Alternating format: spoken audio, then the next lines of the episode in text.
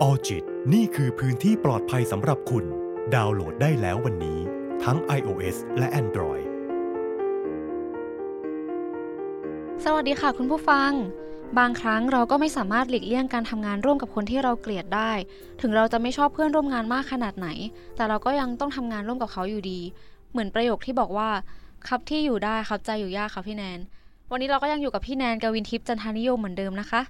สำหรับมุมมองของพี่แนนเองในฐานะพนักงานนะคะ คิดว่าความอึดอัดใจเกี่ยวกับเพื่อนร่วมงานหรือหัวหน้างานสำคัญไหมคะ ค่ะน้องมิ้นสำหรับพี่นะ พี่ว่ามันสำคัญนะคะ เพราะว่าการที่เราจะต้องร่วมงานหรือร่วมทีมกับใคร ความสบายใจในการทำงานร่วมกันเป็นสิ่งสำคัญมากเลยนะคะ เพราะเราต้องเจอเพื่อนร่วมงานหรือหัวหน้างานในทุกๆวัน ถ้าเรากับเพื่อนร่วมงานหรือหัวหน้างานมีความอึดอัดใจต่อกันนะคะ ก็จะส่งผลทำให้ทำงานร่วมกันได้ค่อนข้างยาก ทำให้เราไม่มีความสุขในการทำงานด้วย เครียดกดดัน งานที่ทำออกมาก็อาจจะไม่มีประสิทธิภาพเท่าที่ควรนะคะ ถ้าสะสมการไม่มีความสุขแบบนี้ไปนานๆ ก็จะทำให้เเราอยากลาออกจากองค์กรนั้นก็ได้ค่ะน้องมิ้นแต่ถ้าเรามีความสุขกับเพื่อนร่วมงานกับหัวหน้างานเนาะสามารถเข้ากันได้ดี ก็จะทำให้การทำงานราบรื่น ไม่มีปัญหาอะไร แล้วก็มีความสุขกับทีม มีความสุขกับการทำงาน ตัวเราก็อยากที่จะไปทำงานด้วย งานที่ออกมาก็จะมีประสิทธิภาพที่ดีตามไปด้วยค่ะน้องมิ้น การที่มีเพื่อนร่วมงานที่ดีก็เป็นเหมือนแรงจูงใจในการทำงานของเราเนาะพี่แนน แต่ถ้าเรามีปัญหากับเพื่อนร่วมงาน ก็ทำให้รู้สึกว่าไม่อยากมาทำงานเลย อยากกลับบ้านแล้วอะค่ะ ความรู้สึกนี้มันส่งผลกระทบต่อการทำงานหรือเปล่าคะพี่แนน ส่งผลแน่นอนค่ะน้องมิ้น อย่างที่บอกไปเนาะ ถ้าเรารู้สึกไม่ไม่ดี หรือรู้สึกไม่โอเค กับเพื่อนร่วมงาน หรือหัวหน้างานแล้วอะค่ะน้องมิ้น เราก็มีความรู้สึกที่ไม่อยากจะแบบ ทำงานร่วมกับคนนี้เลยอ่ารู้สึกอึดอัดใจที่จะต้องทำงานร่วมกัน บางทีงานติดขัดบางอย่าง แต่ว่าเราก็ไม่อยากที่จะไปขอคำปรึกษาจากเขาเนาะะเพราะว่าจะเราก็แบบรู้สึกไม่โอเค ไม่โอเคกับเขาเขาก็ไม่โอเคกับเราอย่างเงี้ย มันก็จะส่งผลให้งานมีปัญหางานเดินต่อไม่ได้ แล้วก็จะส่งผลต่อประสิทธิภาพของการทำงานตามมาค่ะน้องมิ้น จากความรู้สึกไม่ชอบส่วนตัวเนาะค่ะใช่ค่ะส่งผลกระทบต่องานเลย ใช่ค่ะ ถูกต้องค่ะ แล้วถ้าเกิดว่าเราโฟกัสกับงานก็แล้วหลีกเลี่ยงที่จะคุยเรื่องอื่นนอกจากเรื่องงานก็แล้ว แต่เขาก็ยังมายุ่งกับเราค่ะพี่แนนแบบเราจะทำยังไงได้บ้างคะถ้าเราพยายามที่จะคุยแค่เรื่องงานก็แล้วเนาะหรือหลีกเลี่ยงเรื่องอื่นที่นอกเหนือจากเนื้องาน แต่ว่าเราก็ยังคงโดนแบบเขามาวุ่นวายอยู่แบบนี้เหมือนเดิม พี่ว่าเราอาจจะต้องขอความช่วยเหลือจากบุคคลอื่นๆค่ะ ที่อยู่ในองค์กรดูนะคะ คนที่ดูเป็นผู้ใหญ่มากพอที่จะรับฟังเหตุผลและดูตามความเป็นจริงค่ะน้องมิ้น ให้เราบอกถึงสิ่งที่เราเจอไปว่ามันส่งผลต่อเราอย่างไรบ้าง เราไม่สบายใจในสิ่งที่คนนั้นเขามายุ่งกับเรา เพราะอาจจะยุ่งในส่วนที่เกินขอบเขต หรือเป็นเรื่องส่วนตัวของเรามากจนเกินไปค่ะน้องมิ้น ก็ให้เราอะชี้แจง ให้กับบุคคลที่สามารถช่วยเราได้อะค่ะ ให้ได้ทราบถึงสิ่งที่เราต้องการบ้างนะคะ ถ้ามันกระทบต่องานเขาก็น่าจะช่วยเราแหละเนาะพี่แนนใช่ใช่ค่ะ ก็คือให้เราอะพูดแบบไปตรงๆเลยว่าเราทำงานเรามาเจอแบบนี้เราไม่โอเค เราอึดอัดอ่าเราอาจจะเล่าไปก็ได้ว่าเราเจอยังไงประมาณไหนบ้างให้เขาได้พอเข้าใจพอเห็นภาพอะไรเงี้ยค่ะเนาะเขาจะได้ช่วยเหลือเราได้ได้ถูกจุดเพ ราะบางครั้งถ้าเราจัดการเองมันก็จะยิ่งทำให้ปัญหามันบานปลายเนาะใช่ใช่ค่ะ เราอาจจะต้องให้อีกบุคคลหนึ่งเป็นคนกลางมาช่วยค่ะใช่ ในฐานะ HR เองอะค่ะพี่แนนเคยเจอปัญหานี้หรือว่าต้องแก้ปัญหานี้บ้างไหมคะ มี worst case ที่เคยเจอไหมพี่ว่า HR หลาย ๆ ท่านนะ น่าจะเคยเจอปัญหาเคสนี้มาบ้างนะคะน้องมิ้น เพราะพนักงานแต่ละแต่ละคนเนาะก็จะมีนิสัยใจคอที่แตกต่างกัน อาจจะมีที่เข้ากันได้บ้าง แล้วก็ที่เข้ากันไม่ได้บ้าง แต่สำหรับตัวพี่เองอะค่ะ ปัญหาแบบเคสเนี้ย พี่ยังไม่เคยเจอเนาะอาจจะโชคดีของพี่ก็ได้ตรงที่ พี่เจอแต่พนักงานที่น่ารักน่ารักอะไรอย่างเงี้ยเออมุมมองของพี่ในฐานะ HR ในการแก้ไขปัญหาเนาะถ้าเกิดว่ามีเคสแบบนี้เกิดขึ้น พี่ว่า HR ต้องมีการพิจารณาว่าจำเป็นจะต้องมีการพูดคุยกันทั้งสองฝ่ายนะคะ เพื่อให้การทำงานนั้นนะมีประสิทธิภาพแล้วก็สำเร็จรุ่ล่วงไปได้ สามารถงานเดินต่อไปได้เนาะ HR จะต้องอ พูดคุยกับพนักงานโดยแบบแยกทีละคนก่อน เพื่อประเมินสถานการณ์แล้วก็ให้ทราบถึงมุมมองของทั้งสองฝ่ายเมื่อประเมินแล้วพิจารณาว่าให้ทั้งสองฝ่ายเผชิญหน้ากันและพูดคุยกัน สมมุติว่าเราคุยกับคนนึงแล้ว แล้วก็โอเคแล้วก็มาคุยกับอีกคนนึงแล้วเราประเมินดูแล้วว่าเอ้ยสองคนนี้เขาน่าจะอะยังพอคุยที่จะปรับความเข้าใจกันได้อย่างเงี้ยอะแล้วก็ให้ทั้งสองฝ่ายอะได้มาเผชิญหน้าการพูดคุยกันตรงๆ โดยที่เราจะต้องอยู่ด้วยเนาะเหมือนคุยทีละคนก่อนเพื่อจะได้อืมรู้เหตุผลของแต่ละคนใช่แล้วก็ประเมินว่าเขาคุยกันต่อได้ไหมอ่ามมาเคลียร์กันได้ไหมใช่แบบนี้ใช่ไหมคะใช่ค่ะ เพราะว่าสิ่งสิ่งที่ HR ทำคือการให้ทั้งสองคนมาคุยกันเนี่ยจะเป็นการเอ่อสร้างทางออกที่เป็นทางบวกเนาะอืมจึงจัดให้มีการพูดคุยกันโดยตรงอีกที แล้วก็ HR ต้องเป็นผู้ควบคุมกระบวนการพูดคุย ก็คือ HR ต้องอยู่ด้วยเนาะ ทำให้ทั้งสองฝ่ายเข้าใจในมุมมองของแต่ละคน หรืออีกวิธีคือการจัดกิจกรรมให้ได้ทำร่วมกัน เป็นกิจกรรมที่ต้องเน้นช่วยกันเป็นทีม แล้วก็มีรางวัลไว้เป็นการกระตุ้น เพื่อให้ให้เขาแบบอยากที่จะทำอยากจะได้รางวัลนั้นมา เพราะการแบบ ได้ทำกิจกรรมร่วมกันนะคะอาจจะช่วยให้พนักงานได้เห็นมุมมองของกันและกันมากขึ้น เป็นการกระชับความสัมพันธ์ประมาณนั้นเลยค่ะ แล้วก็ใช่สารค่ะสัมพันธ์ แล้วก็ประสานรอยร้าวที่เกิดขึ้นด้วยใช่ใช่ค่ะ HR นี่คือเป็นหน้าที่ที่ยิ่งใหญ่มาก ๆ เลยค่ะค่ะการที่เราต้อง handle ปัญหาที่เกิดขึ้นจากคนสองฝ่ายเป็นอะไรที่ยากมาก ๆ เลยถือว่ายากค่ะอืมถ้าเป็นเรื่องคนเนาะ แต่ว่าด้วยความเป็น HR ก็จะต้องเกี่ยวข้องกับคนคนออยู่ยู่แล้แล้ววใช่ เราก็จะต้องหาวิธีการในการ support พนักงานในในการจัดการวิธีการ อะไรก็ได้แล้วแต่ที่จะทำให้พนักงานอยู่ร่วมกันอย่างมีความสุขอย่างเงี้ยค่ะ เหมือนเป็นตัวซับแรงกระแทก ใช่ค่ะ เพราะฉะนั้น HR จึงต้องมีความเป็นกลางอืมมาก ๆเลย แล้วถ้าเกิดเป็นความรู้สึกส่วนตัวหรือว่าปัญหาส่วนตัวจัดการยังไงบ้างคะไม่ให้กระทบต่อการทำงาน ก็ต้องบอกว่าให้พยายามเอ่อ โฟกัสที่งานอย่างเดียวเป็นสิ่งสำคัญค่ะ อย่าพยายามเอาเรื่องส่วนตัวหรือว่าความรู้สึกส่วนตัวเข้ามาปน เพราะจะทำให้งานยิ่งแย่ ให้ให้เราลองคิดซะว่าเรามาเพื่อทำงานอ่าทำงานของเราให้เสร็จในส่วนของเราเนาะพยายามอย่าใช้อารมณ์โต้ตอบ แต่ว่าถ้ามันแบบสุดๆแล้วไม่ไหวจริงๆเนาะเราต้องขอคำปรึกษาจากหัวหน้างานหรือว่าคนที่มีอำนาจในการใช้คำพูดเพื่อตักเตือนคนคนนั้นได้อะค่ะ เราต้องรู้ตัวเองก่อนนะว่า เนี่ยเรากำลังจะไปถึงขั้นที่จะเริ่มมีอารมณ์แล้วนะค่ะถ้าแบบถ้าเราเริ่มจะใช้อารมณ์เราต้อง stop ตัวเองก่อนว่าหยุดก่อนนะ ถ้ามันเกิดถ้ามันไม่ไหวแล้วจริงๆก็ให้คนอื่นช่วยอะไรเงี้ยใช่ใช่เราอย่าไปโต้ตอบอืมด้วยอารมณ์ มันจะทำให้สถานการณ์ยิ่งแย่ลงใช่แล้วก็เอ่อเราอาจจะโดนมองไม่ดีด้วยก็ได้เหมืเนาะไม่ professional เลยอ่าไม่ pro fessional ในการทำงานใช่ค่ะ ในการทำงานแน่นอนว่าต้องมีคนหลากหลายช่วงวัยที่ต้องทำงานร่วมกัน ส่วนมากที่จะมีปัญหาผิดใจกันมาจาก generation gap ด้วยไหมคะพี่แนน ค่ะน้องมิ้น พี่ชอบคำนี้จัง generation gap ทำไม โอเค generation gap เนาะก็มีส่วนทำให้เกิดปัญหาในการทำงานได้ค่ะ แต่ไม่ใช่ทั้งหมดเนาะ เพราะบางองค์กรก็เป็นองค์กรเจนใหม่ๆอืมอายุพนักงานไล่เลี่ยกัน ส่วนมากปัญหาเอ่อเรื่อง generation gap เนี่ยจะเกิดในองค์กรที่มีความต่างทางอายุมากนะคะน้องมิ้น เพื่อนร่วมงานที่ต่างรุ่นก็อาจจะเกิดความคิดเห็นที่แตกต่างกันได้เนาะ เป็นสาเหตุสำคัญของความตึงเครียดในที่ทำงาน อาจทำให้ไม่สามารถทำงานร่วมกันได้ เนื่องจากอาจจะด้วยเอ่อทัศนคติหรือว่าแนวคิดแตกต่างกันเนาะอืมเนื่องจากมันมีแก็บเขาเรียกแก็บช่วงวัยอะใช่ แล้วก็สิ่งเนี้ยเป็นปัจจัยสำคัญที่ทำให้เอ่อที่ทำงานเสียพนักงานรุ่นใหม่อยู่เสมอ เพราะแต่ละเจนก็จะมีวิธีการคิดพฤติกรรมไลฟ์สไตล์ที่แตกต่างกันออกไปนะคะน้องมิ้น อย่างถ้าสมมติว่าเป็น generation ที่เขาโตหน่อยเขาอาจจะคิดว่าไม่อยากรับฟังความคิดเห็นเด็กอะอืมแบบ เขาอาบน้ำร้อนมาก่อนเขาผ่านมาเยอะอะไรอย่างเงี้ยค่ะค่ะ เด็กก็อาจจะคิดว่า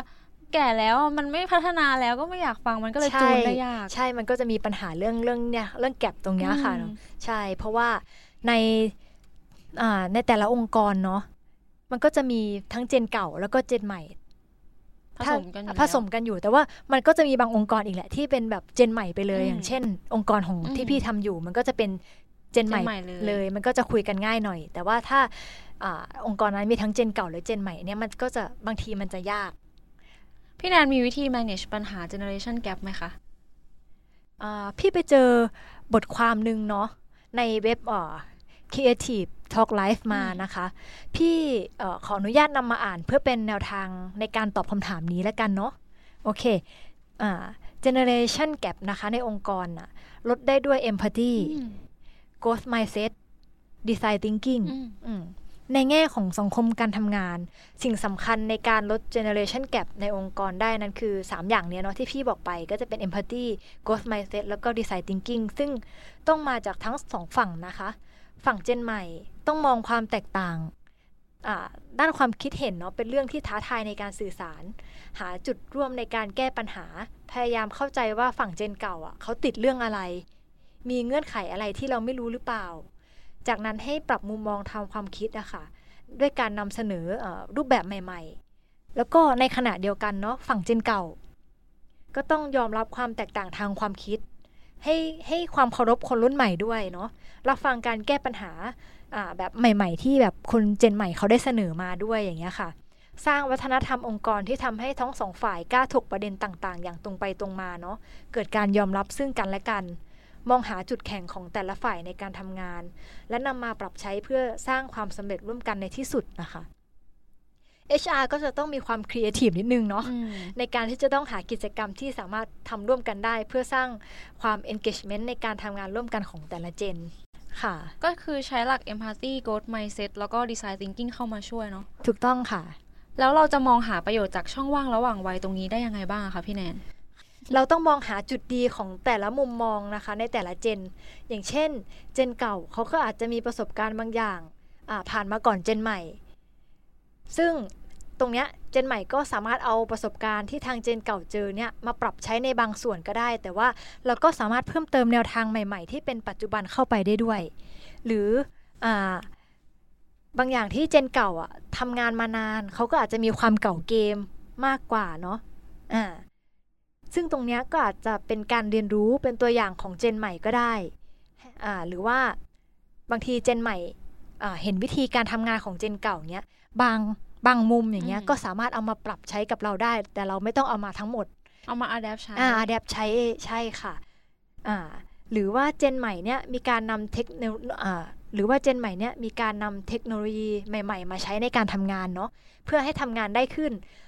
เจนใหม่เนี่ยก็อาจจะสามารถแนะนำเจนเก่าให้ลองหัดใช้ดูก็ได้อ่าเป็นการช่วย training ความรู้ใหม่ๆ แบบนี้ไปในตัวด้วยให้ทาง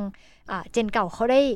เหมือน upskill ตัวเองอย่างเงี้ยไปได้ด้วยอย่างเงี้ยค่ะใช่การที่ทำแบบนี้มันก็ทำให้เขาเข้าใจกันและกันมากขึ้นเนาะถูกต้องค่ะใช่เขาก็ gen เก่าว่าเขามาเจอมาแบบนี้ gen ใหม่ก็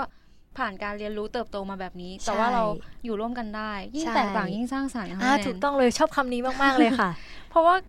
ยิ่งความคิดเห็นแตกต่างกัน มันก็จะเกิดมุมมองใหม่ๆ เพิ่มมากขึ้นใช่บางทีเอามุมมองจากเจนเก่า แล้วก็มุมมองจากเจนใหม่มาผสมกัน มันอาจจะเป็นมุมมองที่แบบเฮ้ยมันใช้ได้สร้างสรรค์อ่า เอาอย่างละครึ่งหลังละครึ่งมารวมกัน แล้วก็ไม่มีใครรู้สึกอึดอัดใจว่า ไม่ฟังความคิดเห็นเราเลยใช่ใช่ค่ะ เราก็ต้องหาจุดกึ่งกลางที่มันสามารถร่วมกันได้เนาะ พี่แนนช่วยพูดทิ้งท้ายถึงคุณผู้ฟังหน่อยได้ไหมคะสำหรับคุณผู้ฟังที่กำลังจะเจอเพื่อนร่วมงานแบบที่เขาไม่ชอบ หรือว่าอาจจะไม่ชอบเขาอยู่ อือฮึก็อยากจะฝากไว้ว่าไม่ว่าเราจะเจอเพื่อนร่วมงานหรือหัวหน้างานแบบไหนเนาะเราอาจจะไม่ชอบเขา หรือเขาอาจจะไม่ชอบเรา แต่เราก็ต้องมีวิธีการจัดการตรงจุดนี้ให้ได้ค่ะ เพื่อให้การทำงานของเรานั้นสามารถที่จะดำเนินต่อไปได้จนเสร็จสิ้นงานที่ได้รับมอบหมายเนาะ บางอย่างเราต้องทำเป็นไม่สนใจบ้าง ลองมองข้ามบ้างเนาะเราโฟกัสเฉพาะเรื่องงานที่ทำก็พอแล้วค่ะ ส่วนการทำงานร่วมกับคนต่างเจนอ่าก็อาจจะมีปัญหากันบ้างในเรื่องมุมมองทางความคิดเนาะอยากให้ได้ลองปรับกันดูหาจุดกึ่งกลางร่วมกันอย่างที่เราคุยกันเมื่อกี้ค่ะ ให้มองเป็นด้านบวกไปว่าเราจะได้เรียนรู้ถึงความแตกต่างระหว่างแต่ละเจน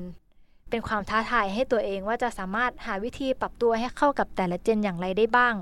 พี่ว่ามันก็น่าจะสนุกดีนะคะ เพราะว่าคนมากกว่าสองคนอยู่ร่วมกันมันก็เป็นเรื่องปกติที่จะเกิดปัญหาอยู่แล้วเนาะใช่อยู่ในบ้านเราครอบครัวเราเราคุ้นเคยกับแม่กับพ่อ สุดท้ายแล้วมันก็มีปัญหาอยู่ดีอะแล้วเราไปเจอคนใหม่ที่เขาอาจจะเติบโตมาแบบนี้ถูกเลี้ยงดูมาแบบนี้ ก็เป็นเรื่องปกติที่จะมีการผิดใจกันแต่ว่า อาจจะไม่ใช่เรื่องใหญ่อะไรก็ได้ค่ะ แค่ ลองเปิดใจปรับความเข้าใจกัน ลอง ทำความเข้าใจเขาในแบบที่มันเป็นเขาจริงๆ โดยที่เราไม่ใช้อีโกเซนทริกหรือว่าการสเตอริโอไทป์ของเราเองไปตัดสินว่าเขาเป็นแบบนี้พอเขาเป็นแบบนี้แบบนี้ เราอาจจะรู้สึกเบาลงบ้างเนาะพี่แนน ใช่ถูกต้องแล้วก็บางทีบางทีเราอาจจะเจอคนเจนเก่าที่เขาอ่ามีความรู้อะไรที่มันใหม่ ๆ ก็ได้ถูกไหมคะ บางทีอ่าคนเจนเก่าเขาอาจจะ พยายามขนขวายศึกษาหาความรู้เพื่อที่จะตามเทรนให้ทันตามเทคโนโลยีให้ทัน แล้วก็อาจจะเจอคนแบบนี้ก็ได้ ซึ่งยิ่งเขาแบบมีความความรู้ทางด้านเนี้ยแล้วด้วยความที่เขาผ่านการทำงานมานานเขาเอามาอัดแอปใส่กันเนี้ยเขาจะเป็นคนที่เก่งมากๆ ชั่วโมงบินสูงเนาะใช่ถูกต้องคนเจนใหม่ ๆ ก็ถ้าเจออะคนเจนเก่าที่มี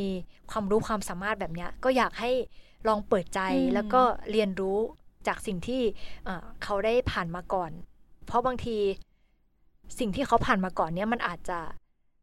เป็นแบบนั้นจริง ๆ แหละอืมเออเป็นแบบที่เขาเจอเพราะเขาคือคนที่อยู่กับตรงนั้นจริง ๆ เนาะ อืม ใช่เขาอาจจะแบบ เออ เจอมาก่อนจริง ๆ แล้วแบบ มันก็เป็นจริงมาจนถึงปัจจุบันนี้แหละ แล้วก็สามารถเอา เอาสิ่งที่เขาเจอหรือว่าวิธี